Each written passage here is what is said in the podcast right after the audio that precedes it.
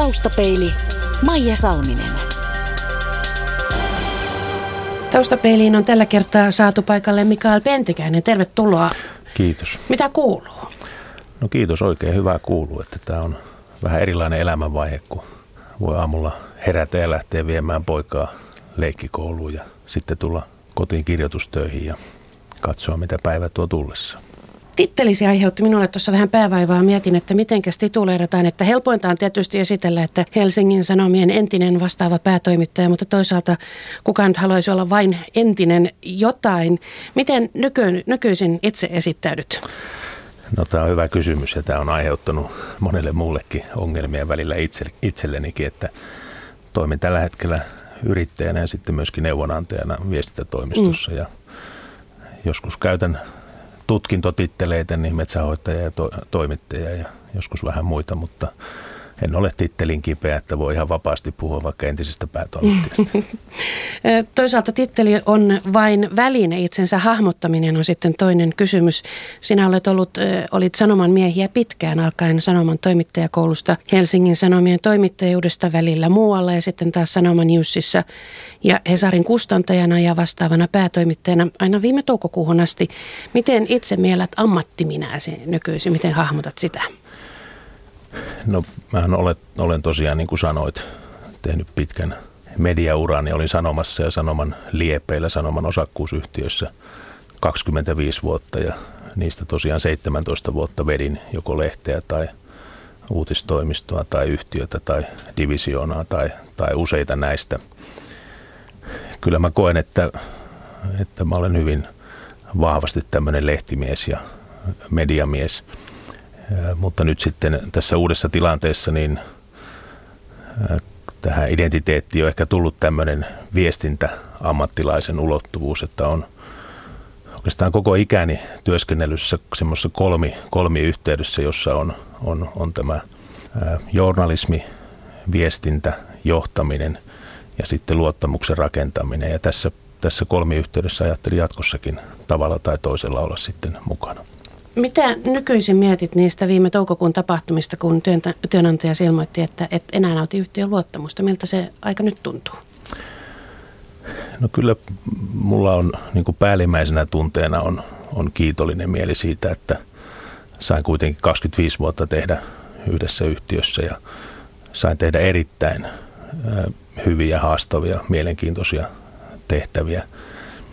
Ja sain työskennellä, työskennellä ihmisten kanssa, jotka on jotka on niin kuin loistavia ammattilaisia ja opin todella paljon, että, että kyllä tämmöinen niin kuin päärimmäinen tunne on kiitollisuus ja sitten oikeastaan hyvin mielenkiintoinen niin kuin ajatus ja tunne on myöskin se, että sitten tämmöisen kokemuksen jälkeen ja tämmöisten suuria kokemuksia tuovien vuosien jälkeen sitten avautuukin tilaisuus tehdä jotain muuta.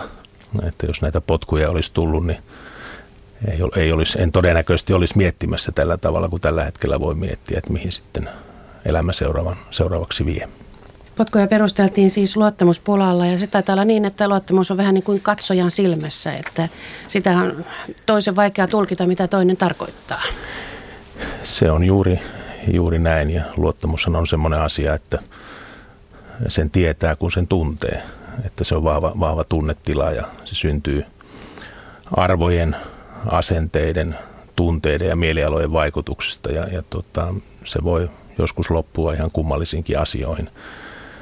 Minkä takia tämä minun urani sanomassa sitten päättyy, niin se on kysymys, johon en tiedä vastausta ja se on myöskin kysymys ja asia, johon todennäköisesti ei ole olemassa yhtä totuutta, että on, on sanoman johdon totuus tai näkökulma, on sanoman hallituksen näkökulma, on Hesarin toimituksen näkökulma, on lukijoiden näkökulma ja on, on minun näkökulmani ja tietysti mulla on oma käsitys siitä, mitä on tapahtunut ja varmasti kaikilla muillakin on jonkunlainen käsitys siitä, mitä tapahtunut, mutta yhtä totuutta siihen tuskin koskaan löytyy. Eikö sinulle siis ole selkeästi perusteltu, että esimerkiksi vaikka henkisi ranskalaisin viivo, että tämä ja tämä ja tämä asia? No ei ole perusteltu millään tavalla. Oletko kaivannut sitä? No en mä tiedä, olenko, olenko sitä oikeastaan kaivannut, että, että menneet on menneitä ja nyt katsotaan eteenpäin. Ehkä ne ei jotkut asiat pöyhien parane. Olitko yllättynyt siitä, mitä silloin tapahtui? No en voi sanoa olleeni, olleeni yllättynyt, että, että luottamushan on asia, jonka ihminen kyllä aisti, että onko sitä vai ei. Ja, ja kun kokee niukkuutta luottamuksen suhteen, niin sen, sen kyllä tuntee. Ja, ja tota, itse olin pitkään pidemmän aikaa semmoisessa tilanteessa, että tiesin, että tässä on ongelmia ja pyrin tietysti parhaani mukaan sitä tilannetta korjaamaan niistä lähtökohdista, mitkä, mitkä koin, koin mahdollisiksi, ja, ja tota, mutta se ei onnistunut. No kadutko mitään, mitä teit tai jätit tekemättä? No en oikeastaan kadu mitään, että, että tein tietysti paljon virheitä. Mediatoimiala on isossa murroksissa ja kukaan ei oikein voi tietää, että mikä toimii ja mikä ei toimi, mutta, mutta tein, tein parhaani, tein sen, minkä osasin ja, ja tota, yritin oppia koko ajan ja muuttaa toimintatapojani tarpeen mukaan, mutta, mutta tähän se nyt sitten, sitten johti. No mikä on parasta, mitä opit Hesari-vuosinasi? No siinä oli, oli paljon, paljon erittäin hyvää. E-, ehkä semmoinen hyvin tämmöinen vahva, vahva kokemus on se hyvän, hyvän työyhteisön ja sen työyhteisön sisäisen luottamuksen ja yhdessä tekemisen ja, ja sen, että miten erilaiset ihmiset voivat toimivassa vahvan luottamuksen työyhteisössä tukea toisia ja rakentaa niin kuin parempaa, parempaa kokonaisuutta. Sen, että miten tavallaan erilaisista ihmisistä muodostuva joukkue voi olla, voi olla paljon vahvempi kuin ne ihmiset erikseen. Kysyimme parilta entiseltä alaiseltasi Helsingin Sanomista, millainen johtaja sinä olet ja lausumat kuuluvat seuraavasti. Mikael todellakin johti joukkoja edestä. Vastaaja sanoi ja kehu, että olit päivittäin mukana lehdenteon arjessa. Toinen henkilö kuvailee, että päätoimittajuutesi ensimmäisinä vuosina olit identiteetiltäsi enemmän toimitusjohtaja – ja hän sanoo myös, että johdit paitsi isoja muutosprosesseja ja suuria linjoja määrätietoisesti, mitä vastaaja piti ansiona, puutuit myös hyvin pieniin yksityiskohtiin ja olit enemmän asioiden kuin ihmisten johtaja. Tunnistatko? No kyllä mä tunnistan, että mähän tulin, tulin Hesarin päätoimittajan tehtävään sen jälkeen, kun olin kuusi vuotta vetänyt, vetänyt sanomalehti-divisioonaa. Ja, ja kyllä se varmasti on näin, että enemmän olisi pitänyt olla ihmisten kanssa. Uskon kyllä erittäin paljon siihen siihen edestä johtamiseen ja mukana johtamiseen. Mutta pidän myöskin tärkeänä sitä, että, että kiinnitetään huomiota niihin yksityiskohtiin, koska vihollinen on yksityiskohdissa monta kertaa. Myönnän kyllä, että välillä aika pieninkin asioihin puutun, puutuin, mutta puutuin suuren linjan takia. Taustapeili. Mikael Pentikäinen, kirjoitat parhaillaan kirjaa kuuleman mukaan. Sen nimi on Luottamus. Ja kyllä tässä nyt hiukan jää kysymys, että missähän sävyssä sitä mahdetaan kirjoittaa. Joo, se on totta. Kirjoitan tosiaan kirjaa luottamuksesta ja sen pitäisi ilmestyä alkuvuodesta. Tämä kirjani on löytöretki luottamuksen olemukseen ja luottamuksen merkitykseen. Pohdin tässä kirjassani, mitä luottamus on, mistä se syntyy, miten sitä voi rakentaa, mikä merkitys sillä on ihmisten ja työyhteisöjen ja jopa kansakuntienkin hyvinvoinnille ja miten sitten menetetyn luottamuksen voi palauttaa. Ö, onko revanssia ilmassa vai ihan vain asian pohdintaa? No siinä ei ole kyllä revanssia minkään vertaa ilmassa. No muitakin tulevaisuuden suunnitelmia saattaa olla. Ei ole yksi eikä kaksi yhteyttä, missä on mainittu sinun nimesi europarlamenttivaalien yhteydessä. Punnitset ehdokkuutta, lähdetkö vai etkö? Ja, ja on julkisuudessa puhuttu, että kierrät jo keskustan tilaisuuksista. Mikäs, missä tässä mennään? Joo, tosiaan ehdokkaaksi on, on kysytty ja ihan vakavalla mielellä ja luvannut vakavalla mielestä asiaa pohtia, mutta harkinta on, harkinta on kesken. On tietysti pohtinut sitä, että onko semmoinen kutsumus, että jaksaa lähteä siihen työhön, joka on aika kovaa työtä. Sitten tietysti kotona on käyty keskustelua, että onko se semmoinen, mitä me, mihin isän halutaan osallistua. Lapset on kyllä aika voimakkaasti sitä mieltä, että olisi, olisi hyvä, että isä lähtisi ehdokkaaksi. Teitä jotenkin kiehtoo tämä näköala, mutta ihan kaikkia se ei kiehdo.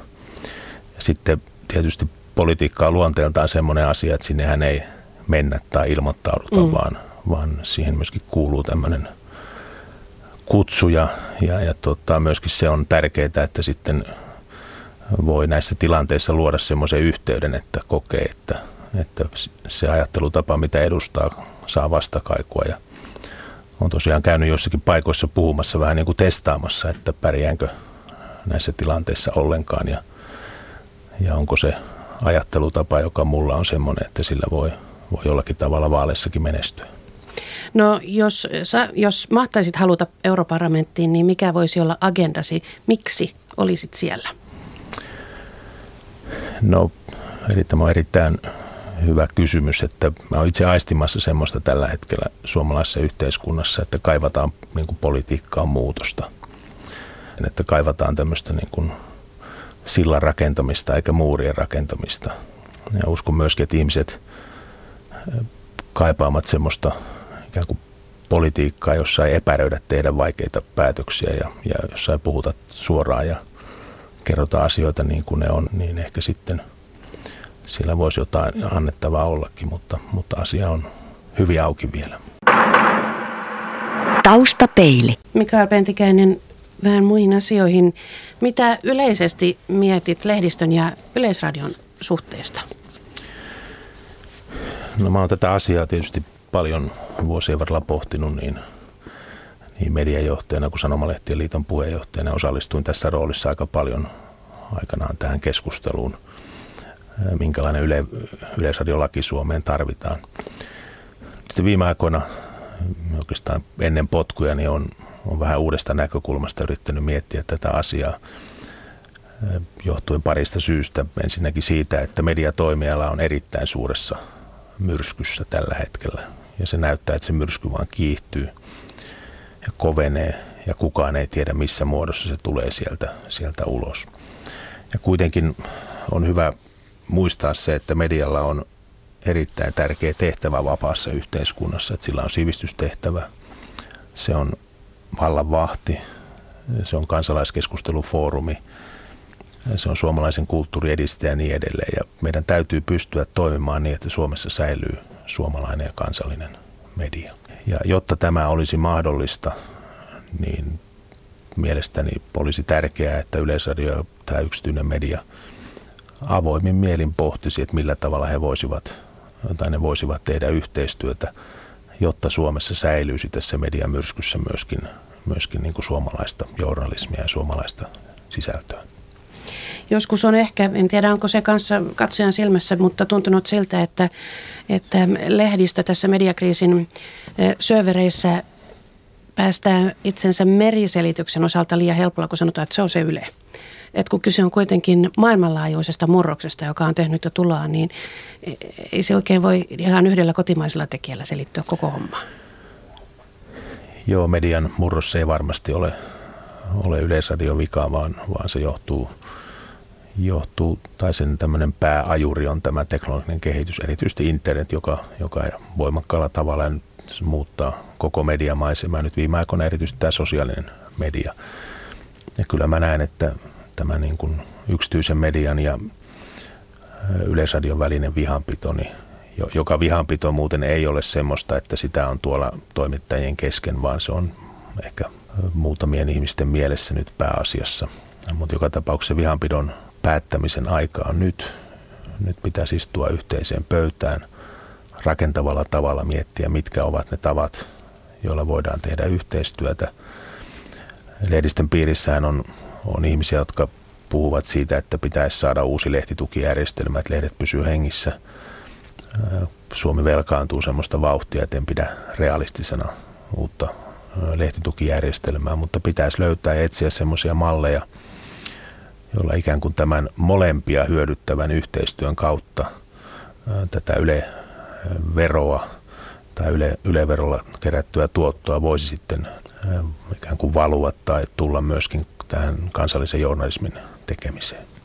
Apropos vihanpito. Helsingin Sanomat oli sinun aikanasi vahva Ylen tekemisten kyseenalaistaja ja ei siinä tietysti mitään, mutta vähän noin liioteltuna joskus tuli semmoinen olo, että eikö Yle saa tehdä mitään muuta kuin lähettää ruotsinkielisiä lastenohjelmia ja niitäkin faksilla. Ja Hesari maalasi itsestään kuvaa jalona ja pyyteettömänä toimijana, joka on liikkeellä isänmaan ja kansalaisten asialla. Ja tietysti voi aina sanoa, että täällä päässä juttuja on luettu sitten omien silmälasien läpi, mutta kyllähän muutenkin tästä, tästä vihasuhteesta on puhuttu. Näetkö sille eh, mitään, mistä se on voinut syntyä se käsitys?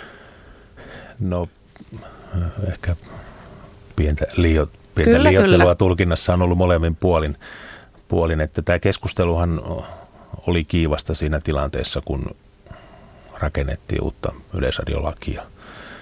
Ja silloin kun lakia tehdään, niin silloin on, on myöskin keskustelun aika. Laki on nyt eduskunnassa hyväksytty.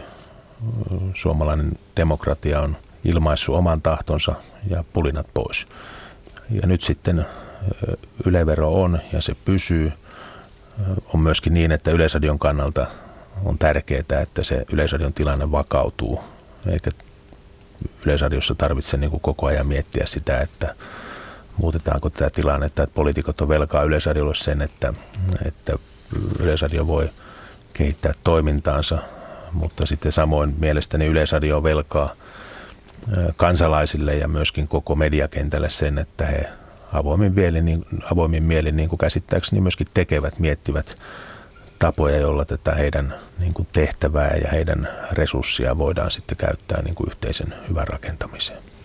Mikael Pentikäinen, olit Sanomalehtien liiton hallituksen puheenjohtaja silloinkin, kun, kun eh, liitto yhdessä viestinnän keskusliiton kanssa lähetti jäsenilleen paimenkirjeen se oli vuosi 2009 ja kirjassa annettiin lehdille ohjeita siitä, mitä Yleisradiosta pitäisi kirjoittaa. Ja tämmöinen lobbaushan on Suomessa ollut aika harvinaista. Miten se mielestäsi tehosi? No, jos katsoo minkälainen yleisradiolaki tulee, niin, niin sen valossa aika huonosti. Että ei, ei viestintä yksityisen median kenttä kovin tyytyväinen voi olla siihen, siihen miten he saivat äänensä kuulluksi. Ja, ja, ja tota, kyllä siinä ihan hyvä on peilin, peilin katsella.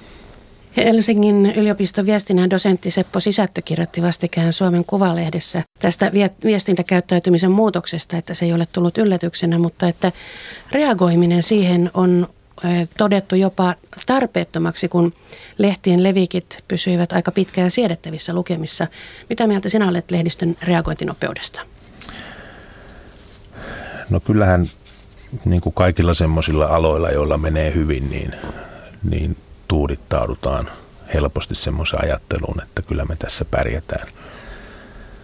Ja Kai se on inhimillistä. Se on inhimillistä mm. ja mm, hyväksyn kyllä sen, sen kritiikin, että, että olisi pitänyt ehkä joissakin asioissa olla nopeampi, mutta sitten samalla on myöskin sanottava koko, koko alan, myöskin Yleisradion niin kuin osalta ja puolustukseksi se, että kukaan meistä ei ole tiennyt eikä ole voinut aavistaa, että miten kova ja nopea tämä murros on, eikä kukaan ole voinut tietää, minkälaiseksi tämä mediamaisema muuttuu, eikä kukaan tälläkään hetkellä varmasti tiedä, mitä tulevaisuudessa on luvassa.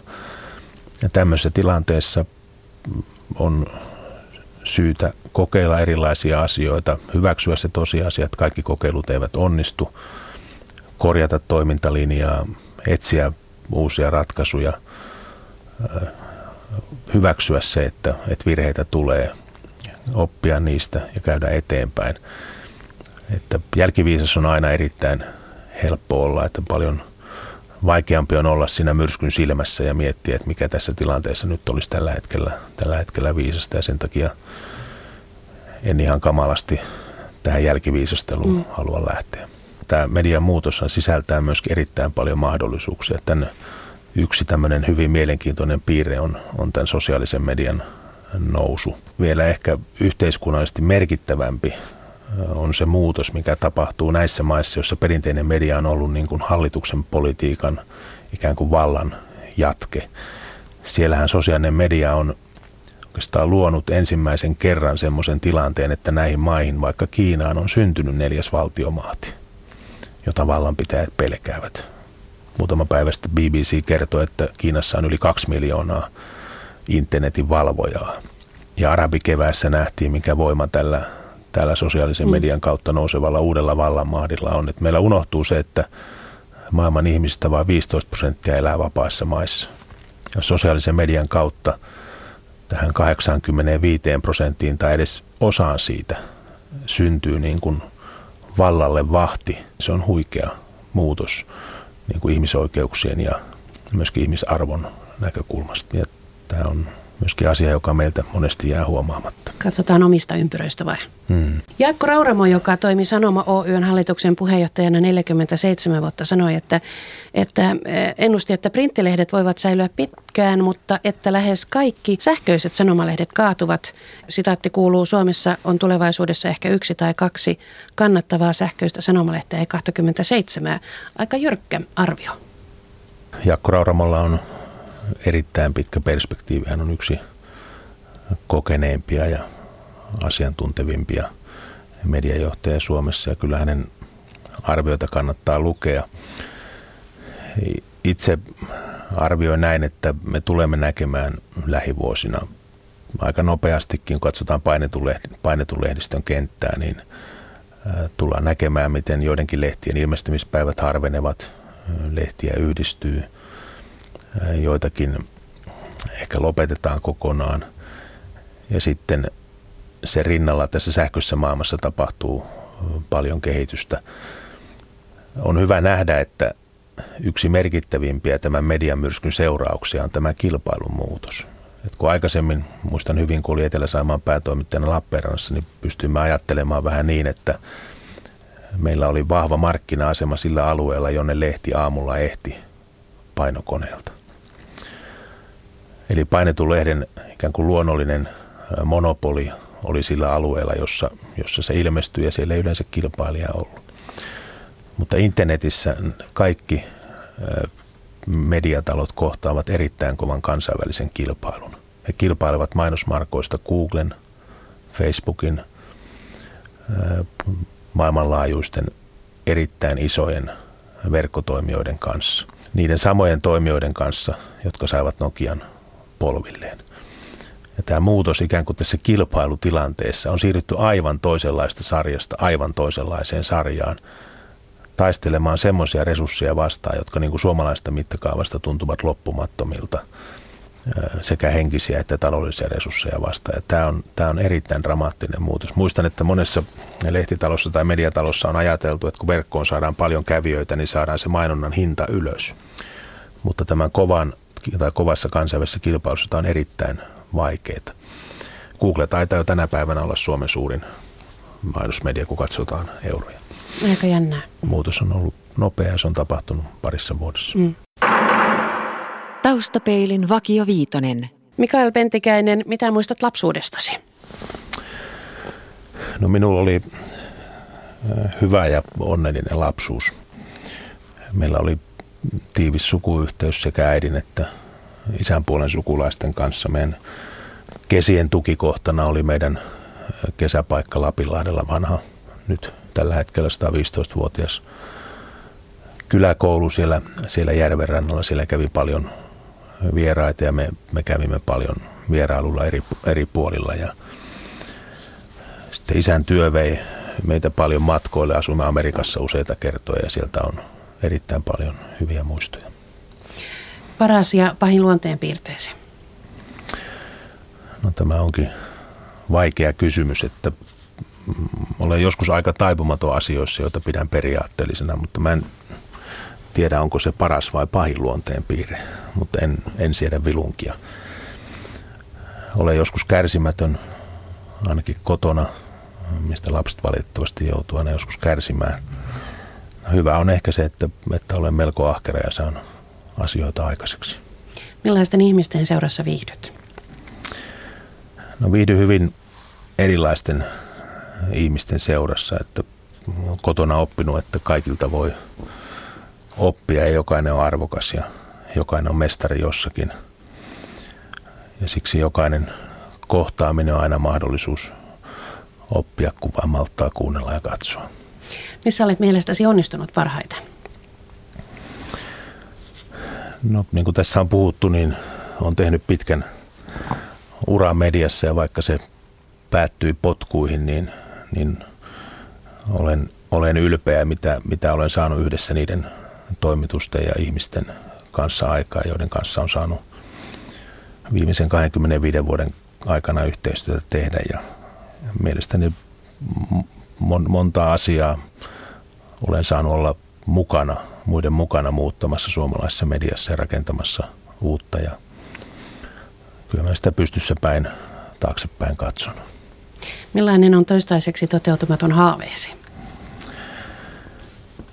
No yksi haave on tämä, tämä kirja. Se ei kyllä ole tosin pitkäikäinen haave, mutta, mutta tällä hetkellä se on, se on haave. Ja ajattelen niin, että, että tai haaveilen, että siitä tulisi niin hyvä ja sellainen kirja, että mahdollisimman moni lukija saisi siitä jotain ravintoa omaa elämäänsä. Että luottamus on niin tärkeä asia, että jos voin auttaa edes muutamaa perhettä tai yritystä tai työpaikkaa luottamaan enemmän ja saamaan omaa elämäänsä kasvavan luottamuksen kautta rauhaa ja onnea, niin tämä haaveeni on toteutunut.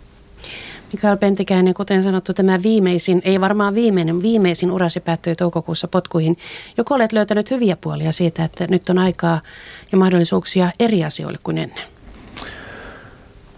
No kyllä aika nopeasti sen jälkeen, kun totesin tilanteen, niin näin myöskin tämän ratkaisun hyvät puolet. Että josta ehkä päällimmäinen on se, että ilman tätä ratkaisua niin olisin todennäköisesti ollut siellä samoissa tehtävissä ehkä eläkeikää asti tai, tai jonnekin muualle. Ja nyt sitten saan tilaisuuden tässä ainutkertaisessa elämässäni tehdä jotakin muuta. Ja onhan se aika, aika, aika hieno asia, asia, että tämmöinen tilaisuus eteen nyt sitten tulee. Kesäkotisi on Lapinlahdella vanha kyläkoulu ja seutuhan on muutenkin tuttua. Miltä helsinkiläiskotkotukset näyttävät sieltä käsin? No kyllähän se kaupunkilaiselämän välillä näyttää sieltä maaseudun rauhasta vähän, vähän kummalliselta, mutta, mutta mä oon to, tottunut koko elämäni elämään tämmöistä kaksoiselämää, että, että talvet olen kaupunkilainen täällä ja kesällä olen maalainen siellä Savossa ja, ja tota, se sopii mulle erittäin hyvin, että, että silloin kun olen täällä mietin monta kertaa, että mitä pitäisi tehdä siellä ja silloin kun olen siellä mietin monta kertaa, että mitä pitäisi tehdä täällä. Ja, ja se, on, se on, on todella iloinen, että tämmöinen mahdollisuus on olemassa ja, ja mulle se, se siellä Savossa oleminen ja järvessä uiminen ja koivikon katseleminen ja niin se on hyvin rauhoittava ja tärkeä kokemus. Oletko nikkaroija? Voisi kuvitella, että vanhan kyläkoulun omistajan olisi hyvä olla.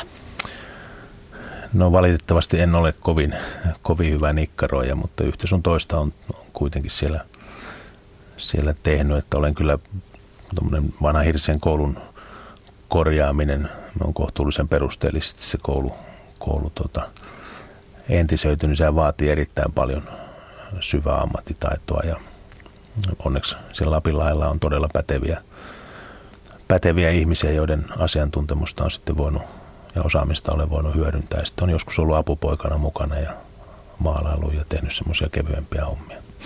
No siellä päin luetaan Iisalmen sanomia, jonka kolumnisti nykyisin olet. Minkälaisista asioista haluat kirjoittaa? No, Iisalmen sanomat on sillä tavalla mulle, mulle tärkeä lehti, että mun ukkini, ukki Vaina oli aikana Iisalmen sanomia asiamies ja mä oon itse oppinut lukemaan – sitä ensimmäisiä lehtiä oli Isalmen Sanomat. Hän tilasi kaikille yhdeksälle lapselleen ympäri maata Isalmen Sanomat ja Isalmen Sanomien sarjakuvia on lukenut pikkupojasta lähtien ja nyt sitten tuli tämmöinen tilaisuus, että saan kirjoittaa Isalmen Sanomia ja yritän kirjoittaa asioista, jotka, joilla on merkitystä sillä seudulla asuville ihmisille. No ei se ainakaan ihan huonosti ole mennyt. Siellä ö, yleisön osastolla kirjoitettiin otsikolla Mikael Penttikäinen on aarre Ylä-Savolle, että eikö se ole onnistumisen merkki?